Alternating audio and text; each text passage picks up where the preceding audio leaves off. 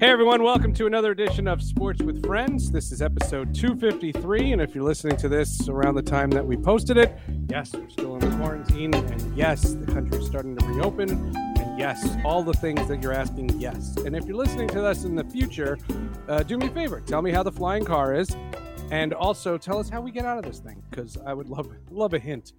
Um, in the weeks that we have done this show during the quarantine we have tried to find the busiest people in sports. 249 was Kenny Albert. Does anybody have more jobs than Kenny Albert? Nah, I, I couldn't find anybody until I found Ian Eagle at 250.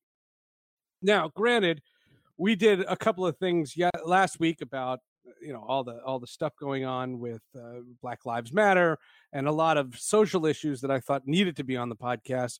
But there are still busy people out there that need to be busy and they're not, and they must be climbing the walls. Our guest today on Sports with Friends, I can't even do it with a straight face. He is the radio engineer for the New York Mets since 1989. He is also the radio engineer, on site engineer for the New York Giants, the New York Knicks, the New York Rangers, St. John's, and since he corrects everything I do, he will tell me teams that I'm missing. Chris Majkowski has been called the immortal, the incomparable. And what makes him so damn good? We are going to find out. This is going to be an episode that may get pulled into two episodes. I'm just saying the guy has that many stories. Madge, as he's known, is kind enough to join us in a time when, if there was no pandemic, there'd be no way he's free enough to do a podcast. He's always somewhere. And now he's been in his house for months and months and months. Thanks, Madge. Welcome. Well, I would have been, you know what? I didn't even, I haven't even had the schedule up on the wall to be one of those guys who is going to say, well, I would have been at Citi Field if you had called today, or I would have been. you don't Where know. would I have been? Would I have been in Milwaukee? Would I have been at Wrigley Field? I don't know. I like stopped keeping track of that because what's the point? Um, right. April, we kept in touch. April, we said, well, this is where this game would be. The Diamondbacks were in town, and all uh, that. April was a time you knew that. Once it got to May, it wasn't a thing. You couldn't keep canceling dates on your calendar, No, no. and, And, you still have a handwritten calendar. Like uh, yes, put as, as a matter of fact, yes, I do. I know. I mean, you- I know people, you know, and and with all the stuff that I do, and I also hire out for some of the uh, some of the NHL teams, and the, Yep. so I prov- get their road engineers lined up for the the Blues and the Hurricanes and the Florida Panthers and the and the Knicks, uh, Rangers, home and road. I Yep. got to get all that lined up, and yeah, I actually have a calendar that's handwritten because yes, I could put it on a spreadsheet or I could There's have an it app. all in No, there's an app. there's, There- there's a an app, or I could Yep. put it in, in my phone, but I just I don't know. I'm still a little old, I guess, and I and I need the I need the pen and the paper, and it just I don't know. It just it's easier for me to just look at it that way to say, oh, hope the But guy in Edmonton's going to show up tonight. There's but there's an interesting dichotomy because you are very tech savvy. Because you build you can build a broadcast line literally like MacGyver in any booth in any place. You can get some of the worst conditions and you'll find a way to get yourselves on the air. And yet you are not the iPhone guy. And yet you're a hunt and peck typer. Like there's so many things that are so forward and so behind. It's like a weird convalescence. Actually, I do know how to type, and if I might say so, I type very well. And and I took a I took the typing course in uh, high school because you know you needed something to fill out your your schedule and all. So I'll take typing. You never know. We might need it. I mean, then we were still with carbon paper, so God, I'm dating myself again. But um, and the uh, the teacher said, "Wow, you type pretty good," and it was kind of like, you know, you type pretty good for a guy. I know what you're saying, but um, uh, I had actually taken piano lessons earlier in my youth.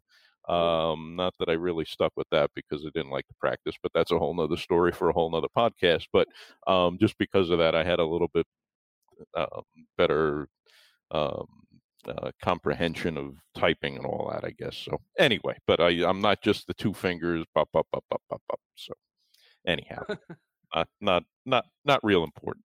I understand. I understand. But are you a podcast listener? Because I see the way I envision him is, and I'm saying that to the audience because I don't refer to you in the third person.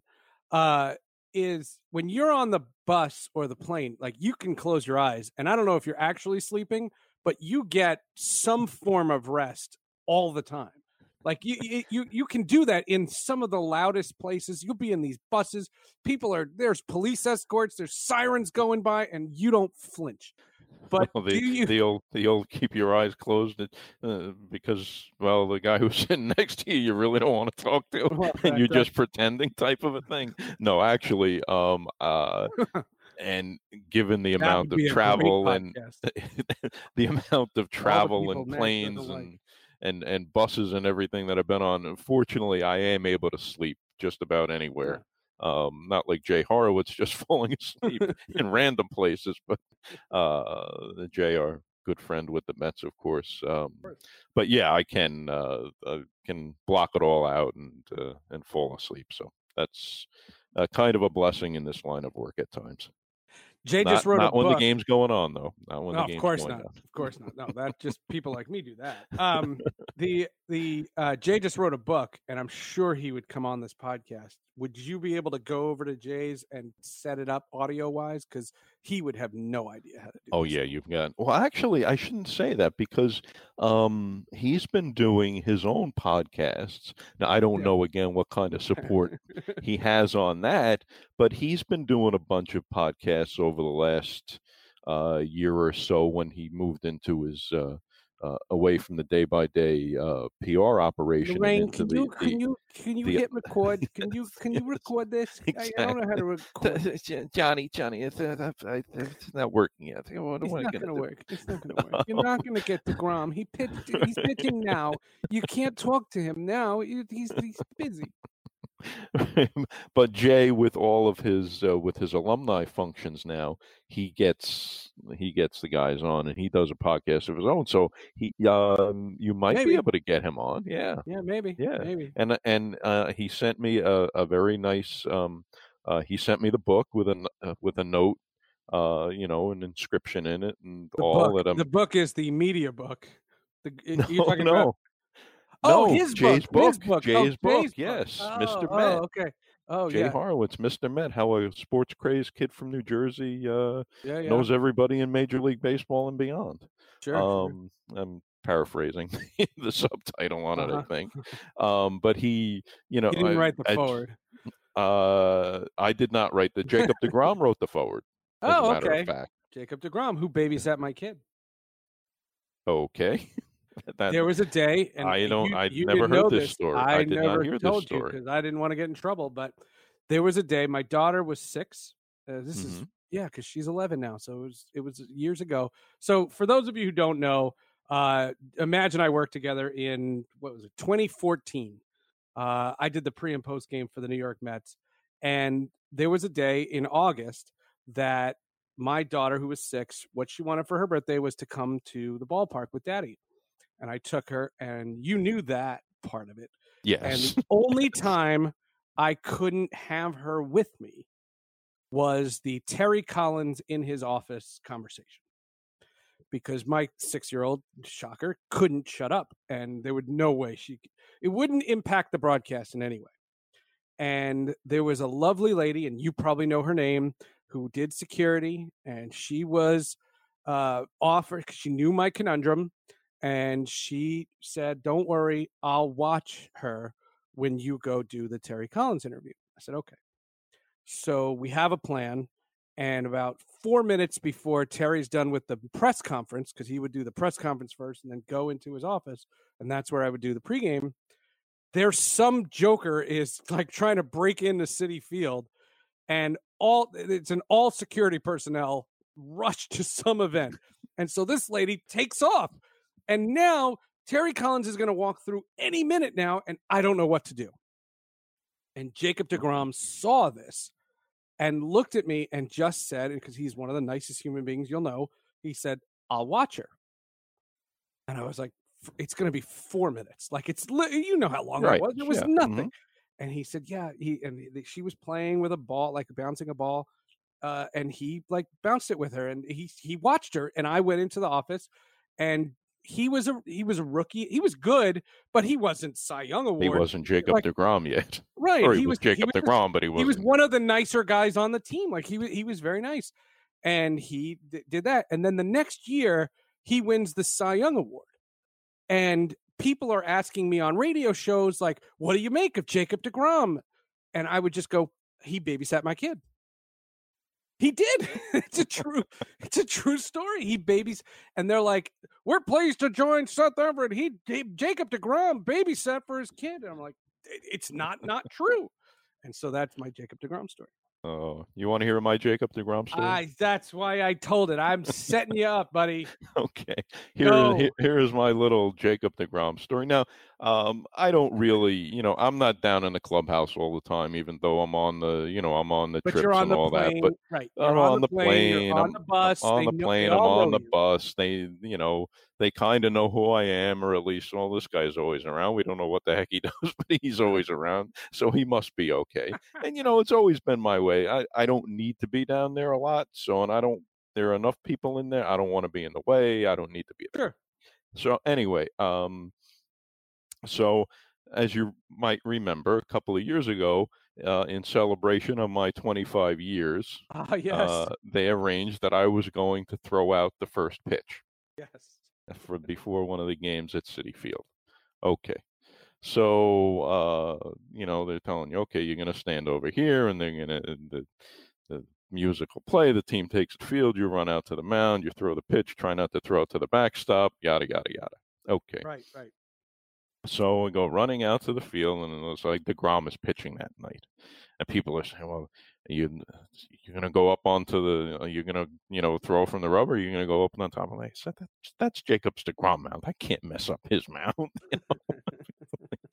so anyway, and and I often wonder when these. I mean, there's always somebody out there to throw out the first pitch, and you know, do these guys even pay attention and all, and who's coming out there? So we go running out to the mound and uh I'm running out there and and I did throw the pitch from the front part of the mound. I wasn't going to go up on top because Sure, could have not that. Ended well for anybody, uh particularly me. So we're running out there and I just I look over at him and he glances at me and and just the, the look on his face and what the hell are you doing out here? and he just had a, like a wry little smile and that's that's how i took it anyway what the heck are you going doing out here you doing? so you know they play the video the, the they actually they they had put They together this little video. a That was video really of nice. you know Yeah. the here's magic work coming into the booth and blah blah blah and and so I throw the pitch and if it had been a right-handed batter I might have plunked him but it, it didn't bounce and Devin Mesoraco you know got out caught and it, caught the caught it. ball God and you know and, and that was and that was that so uh uh yep so that that's my Jacob DeGrom uh, That's little great. tidbit No, that's a better story. We'll get back to sports with friends in just a moment, but first, did you know that I have another podcast that I do? It's like sports with friends, but it's a little different. It's about the superhero sci fi universe. I have been a fan of comic books, animation, movies, and when I started the Hall of Justice podcast, we wanted to do it for adults. Why did I name it the Hall of Justice? Because if you're old enough to know what the Hall of Justice is, you're our demographic. The idea of the show is to take the same passion that fans have for sports, but to bring it to the superhero genre. We have movie reviews where we spoil the movie. And don't worry, we warn you so that you can see it first. We also have celebrity guests where we interview actors, voice actors. The Hall of Justice podcast comes out every Thursday, wherever you get your podcasts. My stories are self deprecating, yours are going to be wonderful. um, now, your first year, the first gig was the Mets, or what were you doing before the Mets in '89? Like, Well, actually, uh, it just uh, uh, my first year with the Mets was '93. Actually, I don't '89. why I said '89. That's I because So- I didn't proofread your script. That's why. but that's a whole nother story too, right? Yeah, we could talk about that if you want. no, no, no. We don't need to talk about that. Uh, 89, I graduated from Fordham. Oh, okay. Maybe, Uh, maybe yeah. that's where.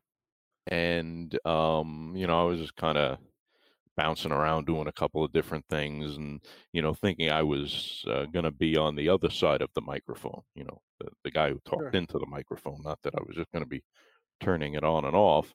Um, and uh, I ended up uh, the first games that I actually engineered were New York Islanders games Oh, okay. uh, with Barry Landers and Bobby Nystrom sure. on the call and uh, started working doing more of the visiting teams when they came in Got it. um, the you know stuff at the garden with some of the visiting nhl and nba teams um, the visitors But- and this is an industry that nobody knows how to break into. Like, is and if it's boring, don't tell it because we'd rather hear better stories.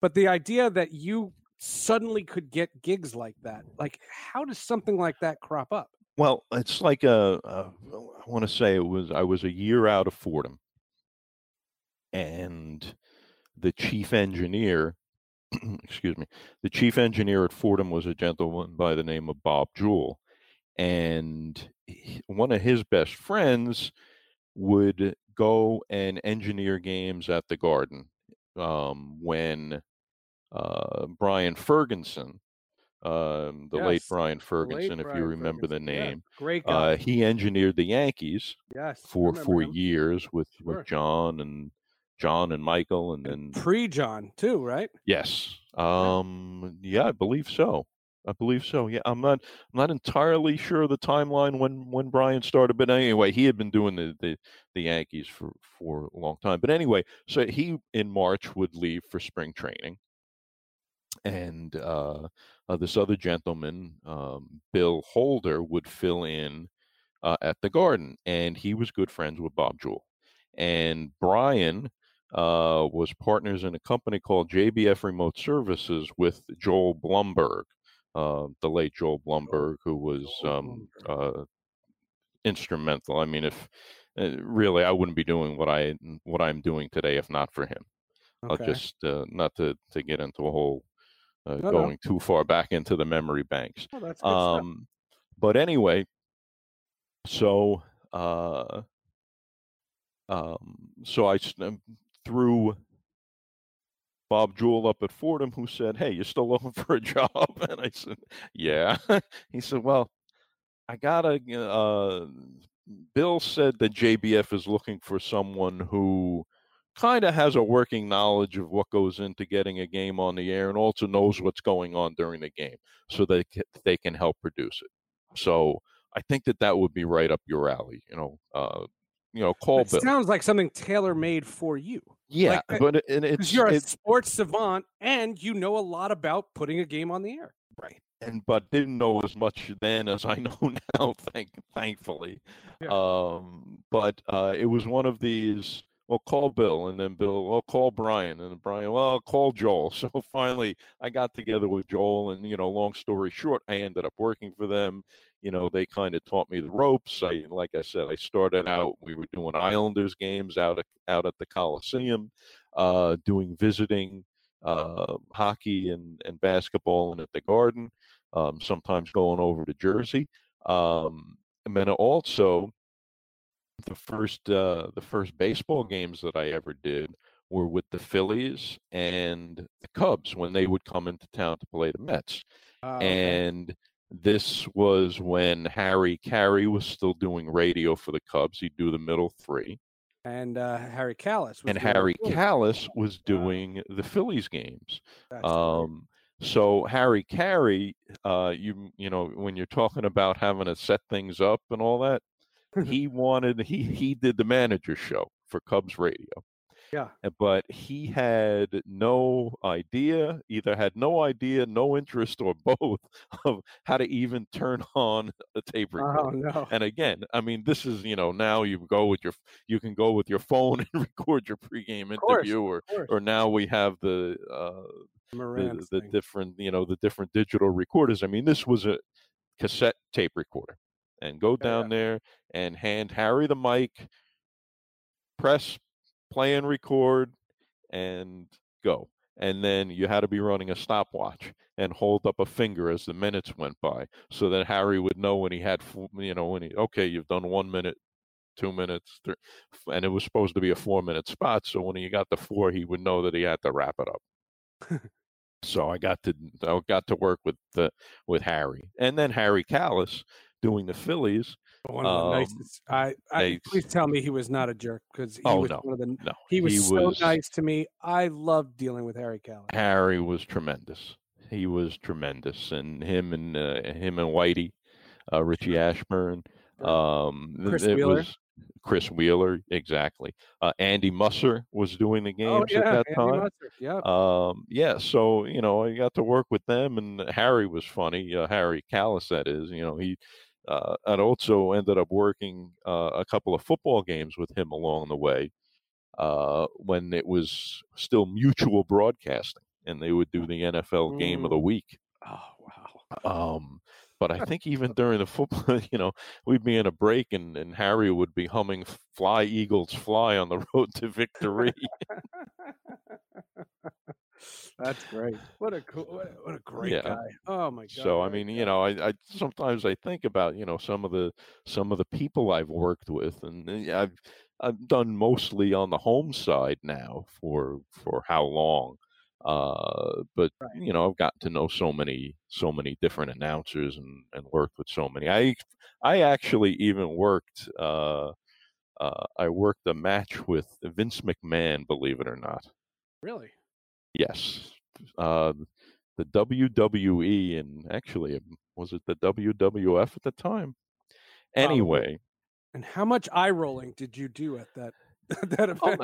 oh, well, let me, I'll, uh, they used to, they had for a couple of years, they had a radio network and they would do a call in show on Saturday nights, and then they would do blow by blow event coverage of the of the big events, um, Royal Rumble, you know, SummerSlam, whatever it was, um, um, WrestleMania, I guess, or was whatever year that started.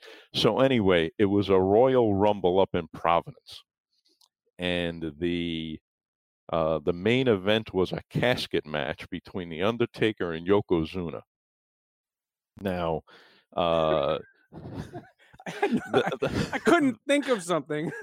Like, the what? the main the the the main broadcast crew was I think it was I think it was Jim Ross and then Gorilla Monsoon and then they switched off on the on the radio and the TV for one or two matches in the middle of it when Vince and Bobby the Brain Heenan came over to do radio. But the better thing about it was oh, oh, okay.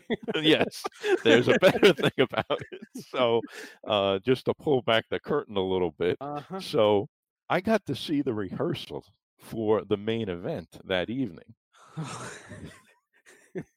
and maybe we shouldn't pull the curtain back And so much. Could the iPhone exist then? Oh, yes. So, uh, so um, it's a casket match. So of course, of, of course, I'm saying, of course, everyone will, everyone knows what a casket match is. So of course. How could they've got the they've got the casket, you know, uh, ringside, and of course, you, the one guy has to throw the other guy over the top rope and into the casket, or or however it works. So anyway, so uh, you know the thing's going to start at eight o'clock that night, but we're there in the afternoon, and Vince comes out with a bunch of the the wrestlers, and he's going through this whole thing about how this is going to work. That we're going to start pushing the casket down the aisle. and like midway down the aisle, the, the lights are going to go out and they're going to start flickering and all that. And there's going to be smoke, but we're not going to shoot, we're not going to shoot off the pyros right now because then the, takes too long for the smoke to clear. So we'll just pretend that the smoke's coming on, and we don't know what's going on. And then we continue to push the casket, and it gets to here, and we stop. And now there's a recorded video up on the up on the screen there of the Undertaker. Now I know who's going to win. I wish I could have gotten a bet down, but uh, this thing on the on the video screen of the Undertaker in the casket saying, "I will not rest in peace," and then from the back of the video screen they have a substitute Undertaker who's in a harness who gets lifted up to the rafters. Okay. so, but wait, it gets better. Oh. so as I'm walking now backstage at one point, eh, hey, Mm-hmm. buddy, hmm, what, what the hell? I'm looking around. I was saying, I look up. It's the other Undertaker who's in the who's in the harness there, because they got to run through this again. It's kind of hot up here. Can you get me something to drink? so I have to go in the back and and find a bottle of water or something for the this other guy who's there sitting in his Undertaker get up to get to get raised up to the rafters. So that is my Very nice. That's- story. That's And random. yes, and Gorilla, um, for the record, uh, at one point in the proceedings did did trot try to and pandemonium has broken loose here. and you're and that's when the eyes rolled. Please tell me Well, that. well, no, no, no, because he looked at me and he winked. you could work at any dinner party. Like someone would bring something like that. You'd be like, oh, I got a story for that. Oh, a model. Used to be a role model. We have a special announcement here to make on the show, and it involves Spotify. How many of you have Spotify? You know, my daughter made us get Spotify because she wanted to listen to music, and then I found out something that really made me cool in my house. We are so excited to announce that Sports with Friends and my other podcast, Hall of Justice, is now available to stream free on Spotify. If you haven't tried listening there yet, it's free to download. Use Spotify on any device. It's a great listening experience. You go straight from listening to your favorite music, Prince, and switch right over to our podcast in the very same app. And when my phone is plugged into my car, my daughter can control the music with her app because we have the same account. Just search for our show, Sports with Friends, on Spotify and start listening free. And remember, it's totally free, even if you're not a premium member. So, 93, Mhm. uh, you're full time with the Mets. Um, but you are, and I'm not trying to get too complicated, but you're an independent contractor.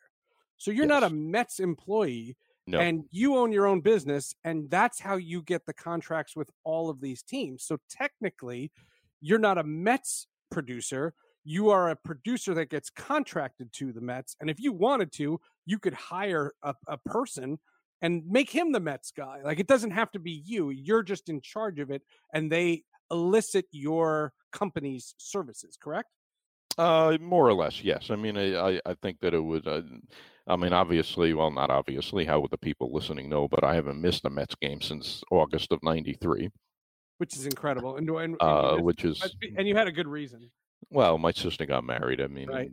and the the it morning killed you it killed you you're like i'm gonna have a 20 30 year streak here the morning of the wedding. Well, this was my first year, so um, you didn't know that you were gonna have a 94 Ex- well, exactly, and and it really only cost me because I actually, you know, the '93 season I didn't start until until May. I didn't start until about 25 games in. They had actually hired a kid who was um, uh, ill-equipped um, to to be in the position. Uh, we'll just leave it at that. And um, that eric spitz uh, who who did the hire? that hired you Uh, Spitz, yes, Yeah, yes, as, as okay. he would, uh, and and there have been like four as- eric spitz references in the last four episodes of this podcast as well. And if you if you ever have Sweeny Murti on, he has uh, been oh, okay, and did he tell you the Spitz? Uh, after everything I've done for you, story. No, he probably did.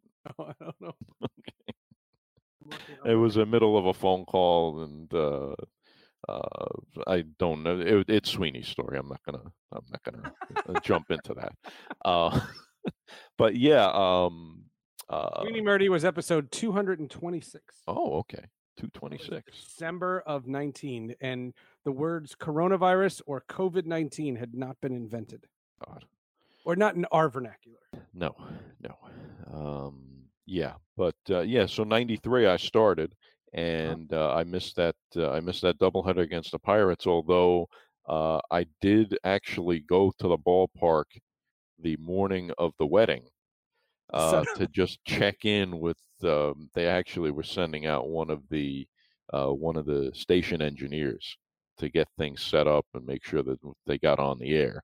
Uh, so I went to the I went to the ballpark in the morning um, to just check in with him, make sure that he everything was okay.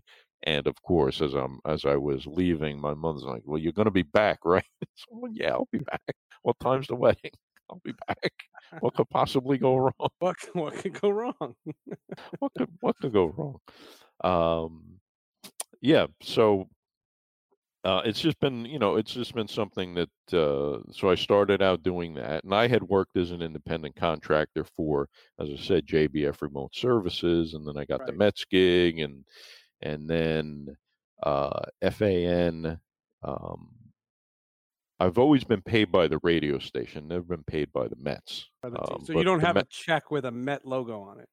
No, no. I have a check with a Giants logo on it, but that's a super whole cool. other story. And Madison Square Garden, and Yep, this, that, and the other thing.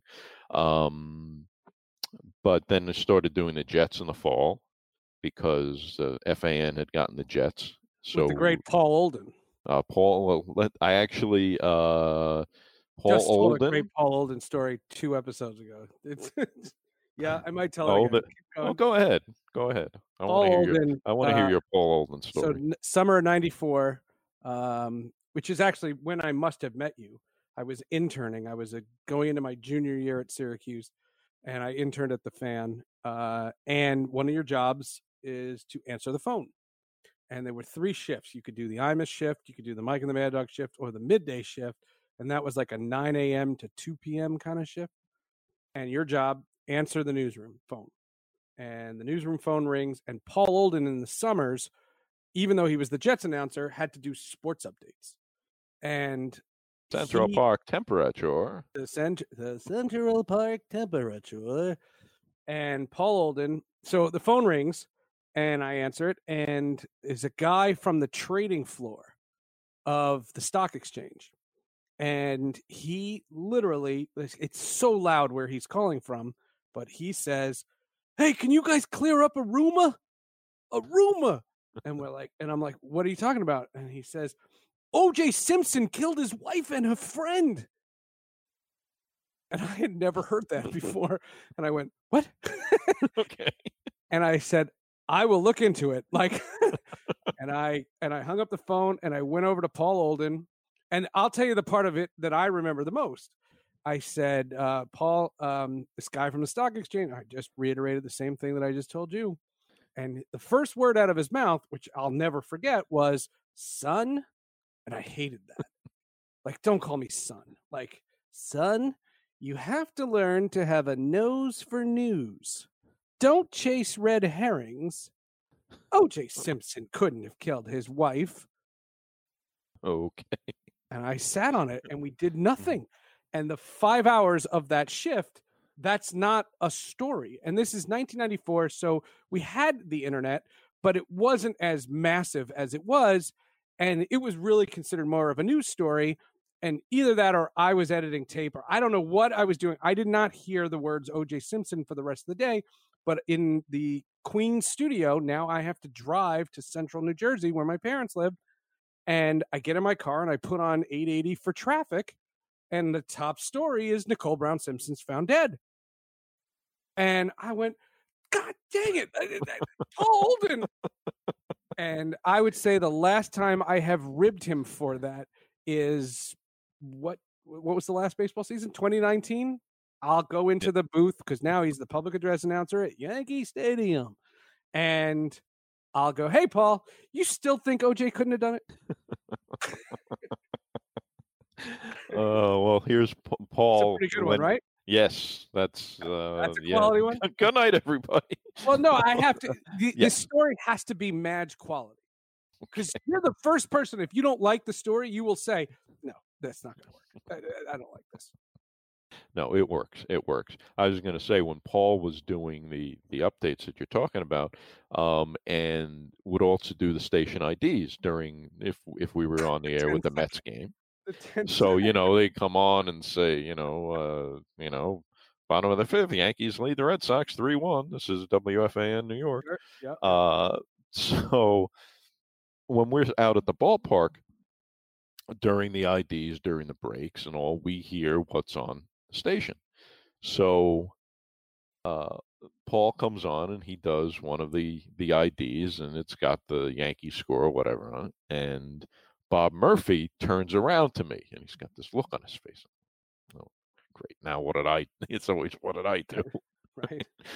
so we we get into you know we get into um uh, we get into our next break and he's he politely tells me uh tell him that we do the baseball scores because during,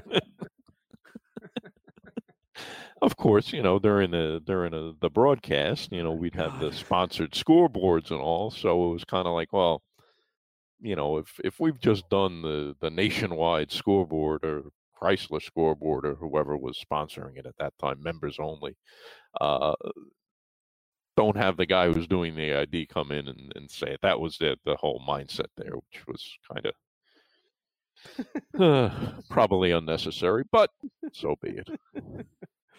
Oh my goodness. Um, and the the '93. Who's the radio? Is it's it's still Bob Murphy? It was Murph and Gary, and Gary Cohen. Gary Cohen. Gary Cohen. And you missed Gary Thorne, who's one I the missed funniest, Gary Thorne. Yes, and he's a funny. Although he's he- hysterical. he came back and he did some radio um he did some radio a few years later um when Murph started to cut back and and and he would do and he would do some games And he's um, better on hockey anyway. He's a great hockey announcer. yes yeah Oh my god, he is he he can he can get the way he can do excitement when he called that John MacLean goal in 88. That's one of the best calls of a of a of a hockey play. And I know you're partial to your boy Howie Rose, but Gary Thorne, that if I had to pick one, that's a Gary Thorne and I'm a Devils fan, so I don't Well, care. yeah well, well i'll tell you something uh, uh, you- when you you mention you mention howie and all it actually it took me a while while relatively speaking but it took me some time to get eh, comfortable It's probably not the right word but hearing him do baseball when uh, i had worked with him doing hockey and and heard him doing hockey for so long Like the Rangers. the Rangers exactly. And I always thought that his tempo and his pacing dur- during a hockey game, especially the the radio. I know he did the Islanders on TV, but I'm talking about when he was doing Rangers on the radio. That his pacing and all was just so spot on that actually when I started working with him doing baseball on the radio when he when he was with the Mets, when he was when he still is with the Mets, but at that time, uh, it took me a little time to get used to hearing him do baseball, and it was kind of like you know this doesn't. I'm not saying it doesn't sound right, but it just it sounded a little off. Just and it it wasn't that it was. It, I'm not saying that there was anything wrong with it, but it was just so in my mind his hockey pacing and how good that was on the radio that when he started doing baseball and was- obviously hockey and baseball is So totally different Oh, rhythms so- and all that that it really took me a little while to get used to him on the baseball uh, on the baseball call Hmm. for whatever that's worth which Do is you probably not a lot but do you find like I just I know you so I know your personality. You to me have a more of a baseball personality because you like the stories during the innings and you like the the day-to-day routine of it and it just seems more conducive to you do you get a different um vibe from a big November football game or a key hockey game or a playoff Ranger game or something like that? Do they te- take you in a different mindset? Because I just feel like I I equate you with baseball, and I knew who you were before we worked together. So it's not because of that. And I'd seen you at other games. I just sense that baseball's your thing. I would say this. Uh, you know, if if I had to rank like um, as a fan, I'm probably more of a Rangers fan, to tell you the truth. Hmm. As far as you know, if I had to rank the sports, hockey, baseball, football, basketball. And so are people in your booth that I can't mention their names unless you say it's okay. But but the the the point I was going to make is I say that, and yet because of because of what I do professionally, uh, and the way that the seasons line up, I rarely get to work the hockey games when when they're of that magnitude Right, because you that that's when you're committed because that. at that time, you know, because as far as as far as professionally, you know, baseball gets first call because that's 162, except this year. Uh, that's 162 games that I know that I'm going to be doing. And and and look, I mean, hell, when the when the Mets are are you know when they made the run, um, a few years back and all. I mean, that was great. Uh, I'm don't get don't get me wrong, but uh, I think that if if you know if you if you if you were to say to me and again this is kind of splitting hairs but if you had to make a choice between totally know where game you're se- you know game 7 of a Stanley Cup final or game 7 of the World Series? Which would you you know which would you what would be your first choice? And this year they might happen at the same time. Too easy.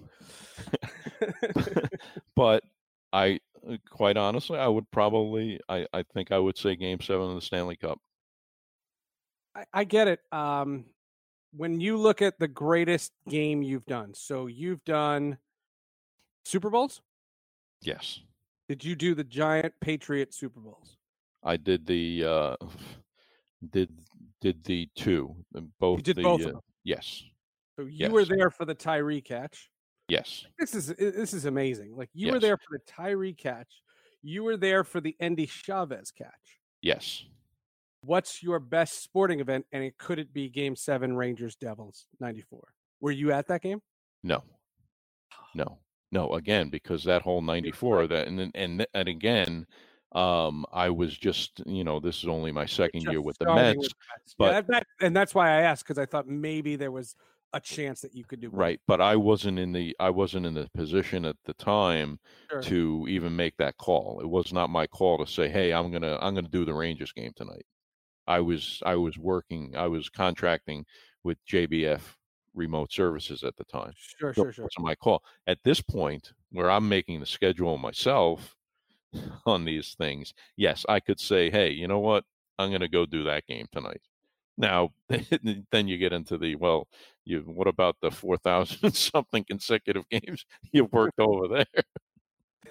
you know what what would you miss it for what would you miss it for now um when the rangers played the kings uh, a few years back uh one of the games at the garden happened to fall on an off night for the mets and we were in town Who'd you bump? Who'd you bump? no i actually i didn't uh gary jeffries who's been my uh my main backup for years now with the garden um you know and he said hey do you want to work the game i said you know what quite frankly it wouldn't hurt to i want to come to the game uh and it wouldn't hurt to have an extra pair of hands around and have an extra broadcast person, like that. Yeah. uh you know because we had um we have don lagreca down ringside Great. um, The great Don LaGreca. Yes, yes, and so I can be down there, and that's that's fine.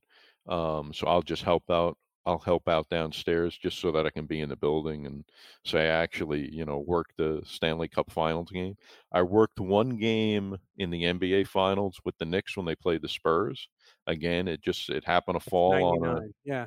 it happened to fall on an off night, and uh, I just remember that that game. Um, that was the the Knicks won that night. I think it was Game Three. That's my memory gets so fuzzy with some of these things. All I remember is it seemed that after every game, and I know that they've got so many requests for post game interviews and all that, but Oh, it just seemed like every game we kept getting Larry Johnson. and, and I'm like, okay, Larry Johnson. Nothing wrong, nothing against Larry Johnson. You know, would have would have, would have been a good spot. But um, Is with the M- anybody else? Yep.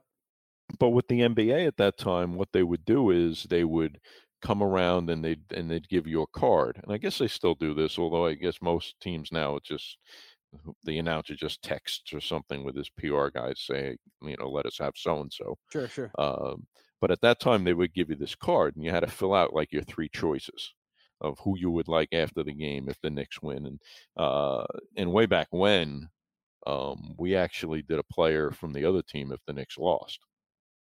Oh, That's wow. Yeah, exactly. I That mean, doesn't that's ha- that doesn't happen at it- all. that's now. what I was going to say. Oh, you know, that gets into a whole nother discussion of because even for years with the Mets, we used to do that. Uh, Ed Coleman would go down and he would, uh, you know, he Oh, would corral people on the other side. Marcelo and then-. And then, yes, exactly. uh, but now it's kind becoming of a superstar. and no, we're not explaining that joke. no, we're not. No, we're not. We're going to keep that amongst ourselves. Um, uh, but anyway, getting back to the Knick game, so I saying, you know, I said, I know we're going to get if we ask for Larry, if I put Larry Johnson on the on the list, we're going to get Larry Johnson. And again, this is and I understand because you know TV wants this guy and TV. So the only Right, two names I write down, request first, and you would get as Mets radio, you would get the second. But if you're the road team, you get after Mets. Uh, you would get after their TV, their radio, and your TV. You get fourth choice. Right. But on for this Knick game, I said, you know what? I'm only going to write down Allan Houston and Latrell Sprewell and see what happens. okay. So sure enough, game and Knicks win the game. And at that time we were we were up on the on the the, the VOM there above where the the teams would come out. Yep. And um uh, so you would just you'd just be listening in queue for a voice to come on and say, "Okay, you've got so and so." So I'm listening up there and say, and and I hear, um, uh, "Okay, uh, we're gonna get you Allan, okay, but you can only have a couple of minutes with him, and you have to be ready to go as soon as he gets here. You know, don't be in a commercial or whatever because you know we're we're we'll we'll get him for you." But so sure enough, and I guess it was Minko probably who was doing the post game. I don't even remember now. Great, John. Um, yes, the great John Minko. and who, he uh, would be available because he's not. He's retired now. Well, bet s- you he- the, the, to the, do this pod- Well, he's semi-retired. He's still the doing. Don is job. semi-retired. Michael's running the business now. Uh, no, I, I, I, Oh, I'm still. I'll still, I, well, as I, I tweeted when, uh, when John announced uh, he was done with FAN, but I've still got him for St. John's. So you know, bingo, ring the bell, and and all that. Uh, yeah, Brandon Tierney, another name drop right there. Okay. Brandon, Tariq Turner will do some games Huh? or cast the characters. Oh yeah. Uh, the, the usual suspects, cast the Uh-huh. characters. Uh-huh. Um, yeah, so we got uh, so we ended up getting Allan Houston for that game. And I like to I like to think I had a little something to do with that because even when I went back down I went downstairs to uh, uh, I went downstairs to get the microphone and the heads and the headphones from downstairs where they would do the interview and I go into the room where where we have that set up and I find this piece of paper there and it says like NBC and you know whatever Allan Latrell uh radio and I see it says Larry and then crossed out. so so if I had put Larry on the list, we'd have gotten him. No offense, Larry, if you're listening, because again, you know that, that would have been that would have been just as good. I said, you know what, the the Knicks might not win another game in this series. let's see if we can get let's see if we can get Allan or, or Latrell on. You know. That's very funny. Anyway, anyway. my uh, my uh, uh, request, you know, s- similar parallel story in 2008, I'm working for MLB and I'm also doing Fox Sports. And my first daughter is born in August. So I take uh, 10 days or whatever it was, you know, to be with the with the kid, first time parent, and now I'm starting to do calls again. And I get asked to go on the afternoon show on Fox Sports Radio, and the host is a guy by the name of Sean Farnham, who is now a college basketball analyst for ESPN and Sean was this radio host, and he was also the uh, Steve Gelbs of the Angels. And when my daughter was born, I would do the night feedings as often as I could, and so my wife could sleep. So I watched that year in 08, I would watch the Mariners, the Angels, the Dodgers, the Padres, and only West Coast games because the evenings were taking care of the kid the kid would go to sleep. I'd be waiting for the kid to wake up so I wouldn't fall asleep. So I'd watch West Coast baseball games. And I would say of the 10 the, the first 2 weeks of my young daughter's life, Sean Farnham interviewed Howie Kendrick 7 times. and when I'm going on and I'm in her room because my wife was with the baby, so I'm in my daughter's uh, room and it's got the crib because you know we didn't set it up, you know. So I, this is my first radio hit, and I'm in my daughter's room, and I'm on the phone waiting to go on, and Sean very nicely just says, "So how's fatherhood?" I said, "Oh, fatherhood's great. Thanks for asking, but I have to ask you." And he had no idea this was coming, and I just go, "How many times do you interview Howie Kendrick? Is there a deal in his contract that he comes on after every game?" And I mean, he was mortified. He was absolutely because it was lazy and he didn't even try. And I just remember that. And Howie Kendrick's still playing, and every time he comes in, I go, "Where's Sean Prime? He'll, come on the show." Uh, but you know, it's uh, uh, everyone has their go-to guys. You know, it's like, oh no, well, we're in a spot. Who are we gonna get? Oh, okay, he'll do it. He'll do it. You know, yeah, yeah. there's always the there's always the one or two guys in the clubhouse that. Oh, you oh, know, there were always go-to guys, of course. You're, yeah, you're stuck for you know you you were supposed to get so and so, and he was lifting, sure. and then he had to go eat, and and you and you're on a deadline, and you have to get it done. And, you know, so you need something. Right. And you know it just didn't work out with with whoever that you thought you had lined up, and it's like okay well let me get three minutes uh you know sure. uh, mike cameron was that guy mm-hmm.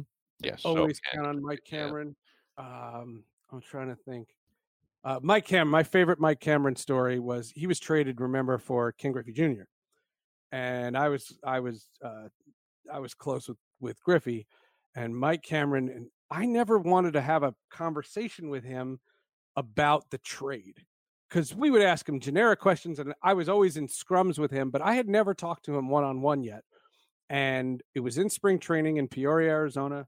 And I walk into the clubhouse, and these two kids had just been sent down to the minor league camp, and they're sitting there sulking. It, it, it, that, it's neither here nor there. Mike Cameron walks in and goes, Will you guys pick your heads up? You think you have pressure? I got to hit 50 home runs, be a gold glove, make diving catches every day. I got to fill in for the greatest player of all time. That's pressure. And I, I was like, oh, I will love this guy. I said, I want to be his friend. oh, yeah. Yeah. No, he, he was, you know, ask, uh, uh he was great.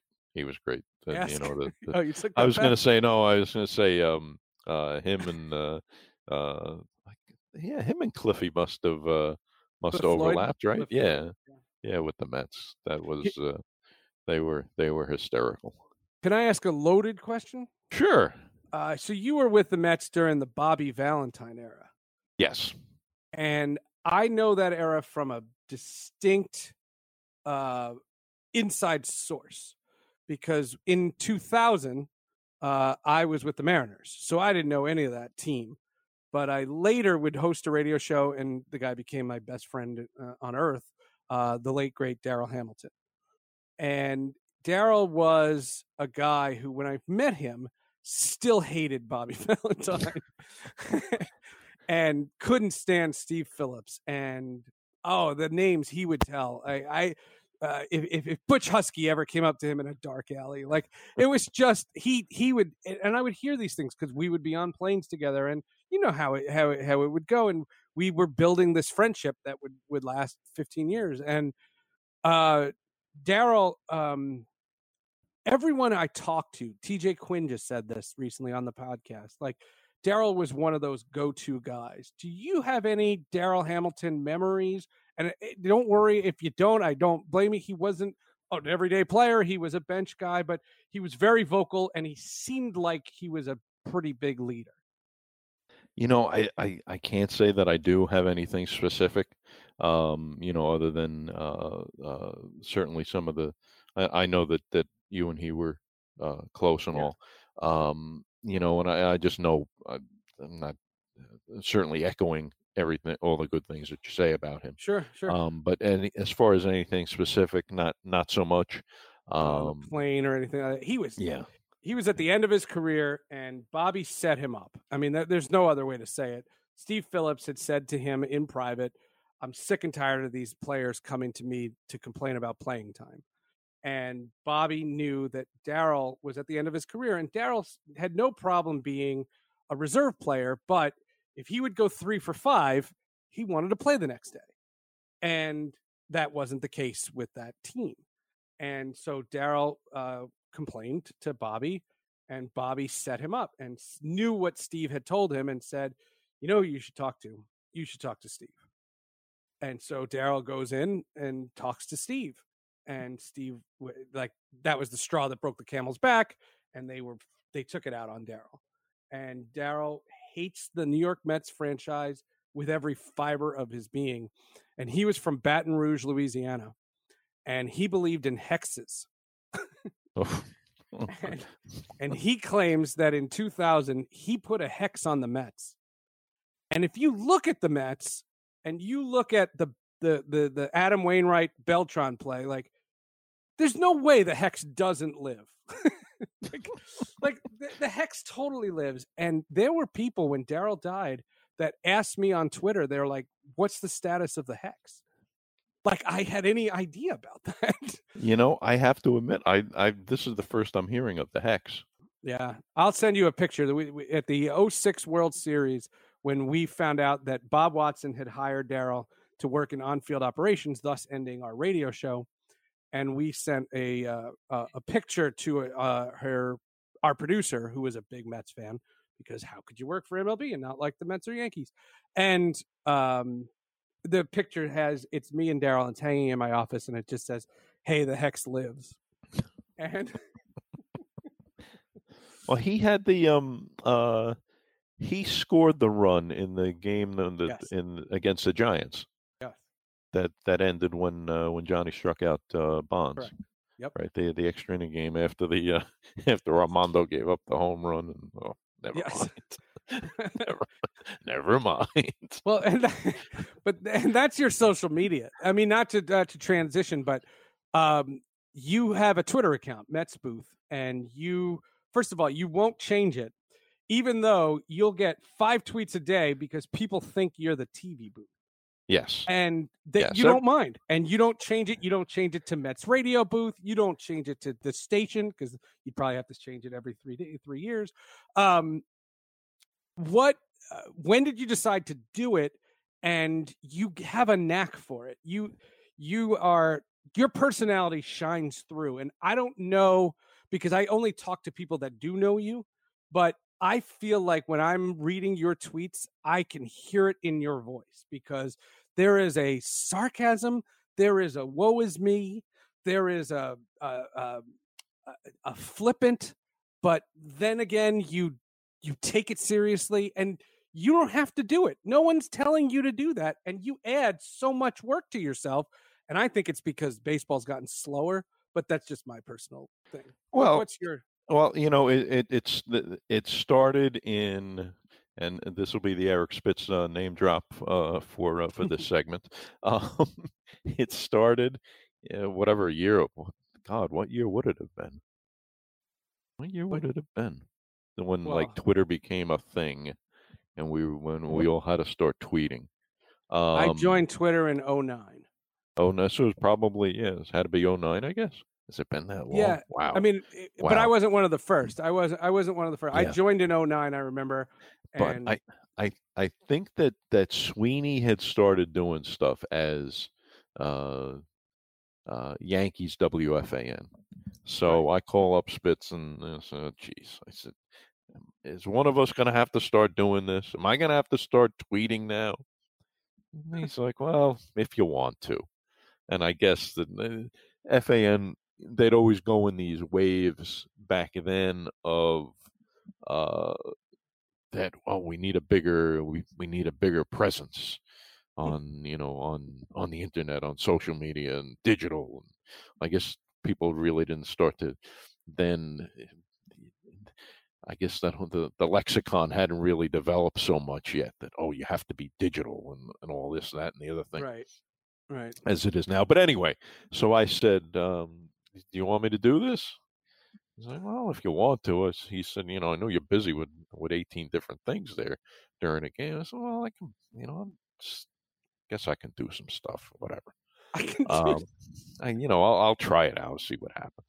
Okay, so it was Mets. fell in love with it. Like you got the hang of it. Well, Mets Mets WFAN was what it was originally, and then when we made the switch to the uh, to WOR, Aha. that's when it became Mets Booth because I Ah. think someone had actually jumped in and taken Mets WOR. Oh, So, really? I'm not, I'm not negotiating for the name. Who the heck cares? Like getting a jersey number? I'll just call it Mets Booth. Or maybe it was uh, we knew that we were off of FAN, but we weren't officially yet on OR. So I'll call it Mets Booth in the meantime. I don't remember the exact circumstance, but we had left we had left FAN. So I said, I'll call it Mets Booth. And someone even pointed out, well, shouldn't you call it Mets Radio? I call it Mets Booth. You know, everyone knows that Ron and Keith and Gary aren't tweeting.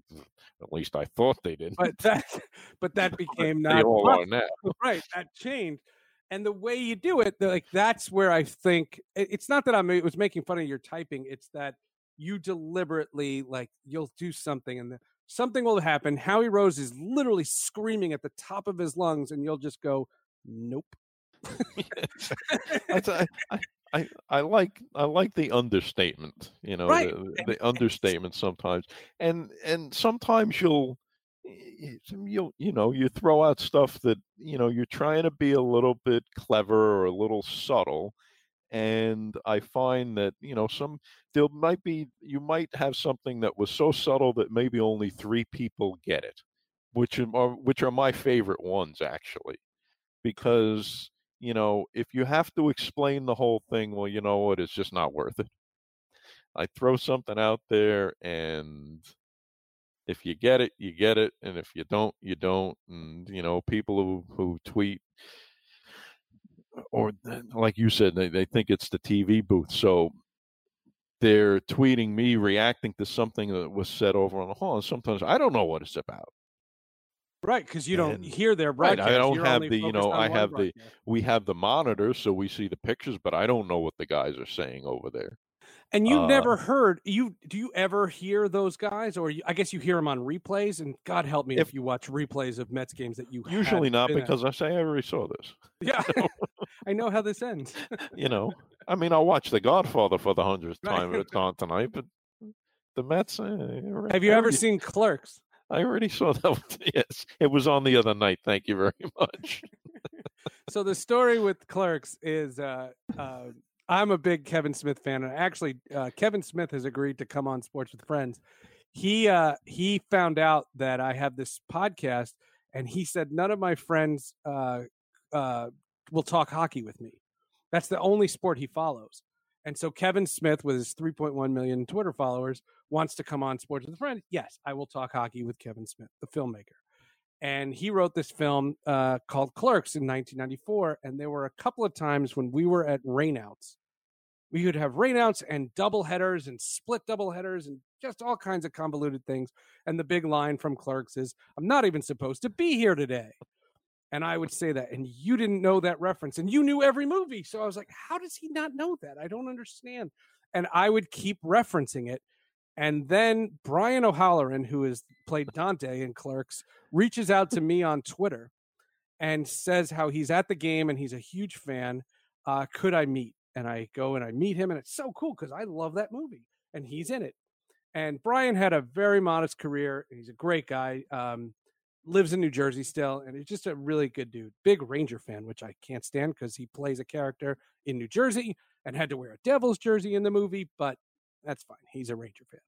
And he, he and I have actually hung out socially, but he wanted to meet Howie Rose. And I go in, and the way the booth is configured, Madge is literally in the second row, but staring right at the field and the broadcasters. So anything going on behind him, he shouldn't be aware of because he has headphones. He's listening to the broadcast. So you have to make a lot of noise to get his attention. Correct me if any of this is untrue this so, it is that's exactly the layout now usually i can sense when there's someone standing over my shoulder yes i will say that and so we go into the booth and unfortunately the break had ended so the inning is just starting so i tell brian i said we'll have to wait till the inning's over and as a matter of fact i think we joked in the pathway to the to the booth watch they'll give up five runs here and we're standing there and I you were just you were on fire that day. And I just go up to you and I said, um, you remember that movie Clerks that I keep referencing? And you just decide to say, enough with Clerks. Enough. I'm not going to see yes, a uh, godforsaken movie. And I'm sure that's exactly how I said it. Like you said it. It's just like, enough. I, I, I don't want to hear this movie. And I just look at you and I calmly, smiling, go, well, the star of it is right behind you. oh, well, and then the inning ends, and it's like, Howie, how are you? Does he still hold it against me? Not at all. Not, at, Not all. at all. I think oh, no, no. We we all had a laugh. I think. With that. Of course, of course. Well, I'll give you one along. I wouldn't tell lines. it. I wouldn't tell it on the podcast if I didn't think it was funny. I'll give I'll give you one along those lines.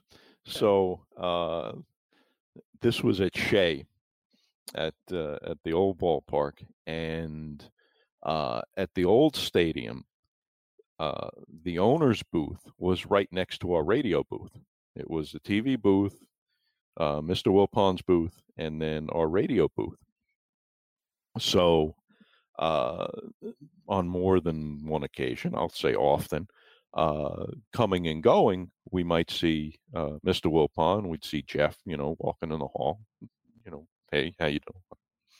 So uh, Eddie Coleman was filling in that day for uh, for Murph, I guess, or oh, it doesn't matter. It was Gary and Ed and John Schweibacher, and you you know ah, John, the great uh, John Schweibacher, our uh, associate producer with WFAN, and he'd usually be standing out in the hallway.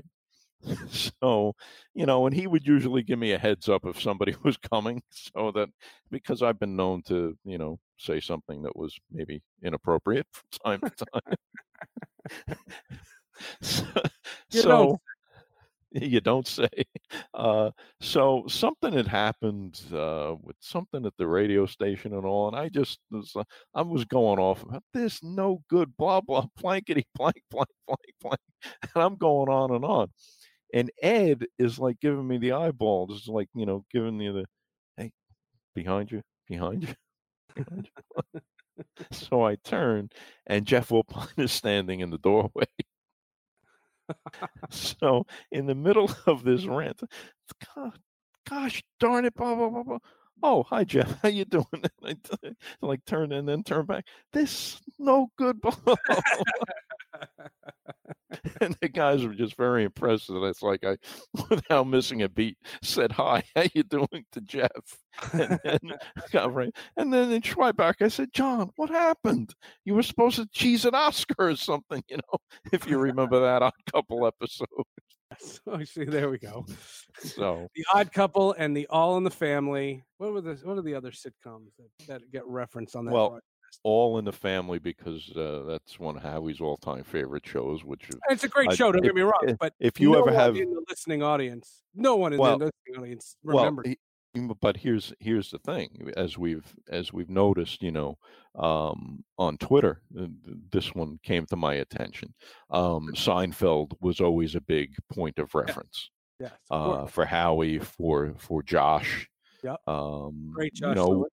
Wayne uh wayne works in a little bit of seinfeld although he's not he's almost past it um uh howie and josh uh would drop in a lot of blazing saddles references and stuff like that random so- movies, very random movies. but a lot of Mel Brooks and Yeah, but, yeah. and but yeah, but random movies and mostly Seinfeld. Um, we'll tell you the Bania story in a moment. Okay. Um, but you know, talking about going back to Twitter and all, I see this tweet from whoever it was saying, you know, I love the guys, but enough with the Seinfeld and Blazing Saddles already. And from someone else on Twitter saying, you know, uh, along those same lines, is it bad that uh, when when the guys drop a Seinfeld reference, I'm assuming it's a Seinfeld reference because I've never I've never seen the show, and I don't. I kind of know what they're talking about, but it, I really don't get it. Um, yeah, but it, it's true though. I mean, you know, it's um, uh, you know, where your pop cul- pop culture references that we may have on the air obviously are a product of of when we were really consuming the pop culture, and it's true. I mean, how long has Seinfeld? And we had we've had Jerry in the booth. off the air. Yeah, Seinfeld's been off the air since. How long has it been off the air? You know, obviously it's still in reruns and all, but you know, for you and I, it might be second nature to, you know, well, Sure. not that there's anything wrong with that and how many other how many other lines, but you realize that, you know, there's a whole segment of the audience that um uh what may never have seen the show. And no one references the Cosby Show like that. No. No, no one references uh, Family Ties that way. No. I mean, and those shows were successful too, but Mhm. Seinfeld and and for me, Friends, I, I think those are two of the smartest shows. And I've often said, uh, "Mad About You" is also one of the funniest shows Mhm. I've ever seen. Uh, and it wasn't sappy. I mean, there was relationshipy stuff, but it was one of the funniest things. Paul Reiser's an absolute genius. Uh, but those shows, and there aren't shows like that now. I mean, You know, but you go you back and Goldbergs, y- y- you would No. You, would you don't. No. there's Yeah, nothing. yeah, I- you know the only and i have to admit this i really didn't watch it so much um a more uh a more up to date show if we're talking about that that i really didn't didn't watch at all when it was uh, first run but i've only started watching now in reruns is modern family Never seen it. Wow, that's interesting. Never seen you it. know and then, but i was going to go back a little further on the other side of it and when you're talking about great shows and good writing that uh, you just you know you don't find so much of these days would be mash and cheers Sure. um Cheers know, but but uh, oh but bania getting back to seinfeld and bania and and wrapping twitter into this. So i don't know how bania came up in the conversation but josh makes contact with banya on twitter or the actor whose name escapes me at the moment. And somehow bania this is howie's story but i I don't know if you're ever going to have him on but i'll so i'll tell it and then Kenny Bania. No, I might have Kenny- Josh, but not Kenny Banyan. no, no. If yeah, it's I'm saying it's it's Howie's story, but I Oh, don't know oh, if I you'll you ever have Howie on. I don't know. I don't know. Yeah, I, maybe. Hadn't thought about it. Um, but Josh definitely. But anyway, so um, Bania ends up at I think we were in San Francisco, and it was it was actually it was during the when the Rangers were playing the Kings, and the Rangers take like a two goal lead, and it's in the third period, and the Kings come back to tie the game. Anyway, Bania's at this game and he gets to meet Howie and and Josh because Josh has arranged. You know, we we connected with Kenny Bania. I wish I could have I could look up the the actor's name, but um. so anyway, so they're in the they're in the in the in the dining room at the ballpark, and the Ranger game is on, and the Rangers proceed to blow the lead, and and Bania, in perfect character. Boy, things were going great till I showed up. and and Howie said to him, Bania, you hack. It's not a meal. it's not a meal, exactly. My uh my uh counter to that is uh Pat Sajak. Okay. Who has uh politely declined to come on Sports with Friends, but we talk uh, fairly regularly. And it's I met him. He did a show uh, with us at MLB Radio. So I hosted the Pat Sajak show, uh, where we would talk baseball on uh, for MLB.com. And uh, Pat was in Vero Beach. You remember Vero Beach? Mm-hmm. Remember how they there were no dugouts Mhm. and the clubhouses were behind the right field wall? Yes. I am calling a Braves Dodgers spring training game for MLB Radio and with Billy Sample.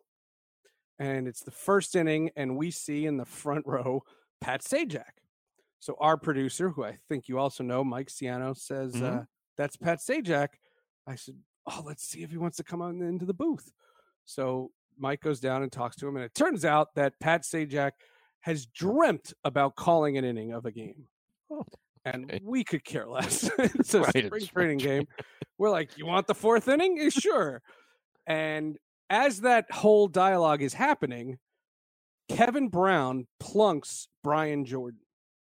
This is 2001. And that happens. I mean, that, you know, that's part of the game, but that happens. Now, file that away. We, at the end of the third or fourth inning, fourth or fifth inning, one of those, um, we don't go to break. We keep it and we bring in Pat Sajak. We're going to talk to him for the four minutes, you know, that they're changing sides. And then we're going to let him call the game. We're, to stay there, but he will call that inning. And so we're not even looking, but both teams are doing wholesale changes. But in Vero Beach, you don't go into your clubhouse, you go beyond right field because that's where the clubhouses are. And as these six players are leaving, you know, four for one team, two for another, Kevin Brown and Brian Jordan behind the right field fence decide to start throwing down. And they start fighting, but not on the field, right in front of the clubhouse. And every player hears about it. And as Billy Sample is giving the mic to Pat Sajak, all the teams run as fast as they can off the field. And Pat Sajak just stands there and goes, Was the play by play that bad?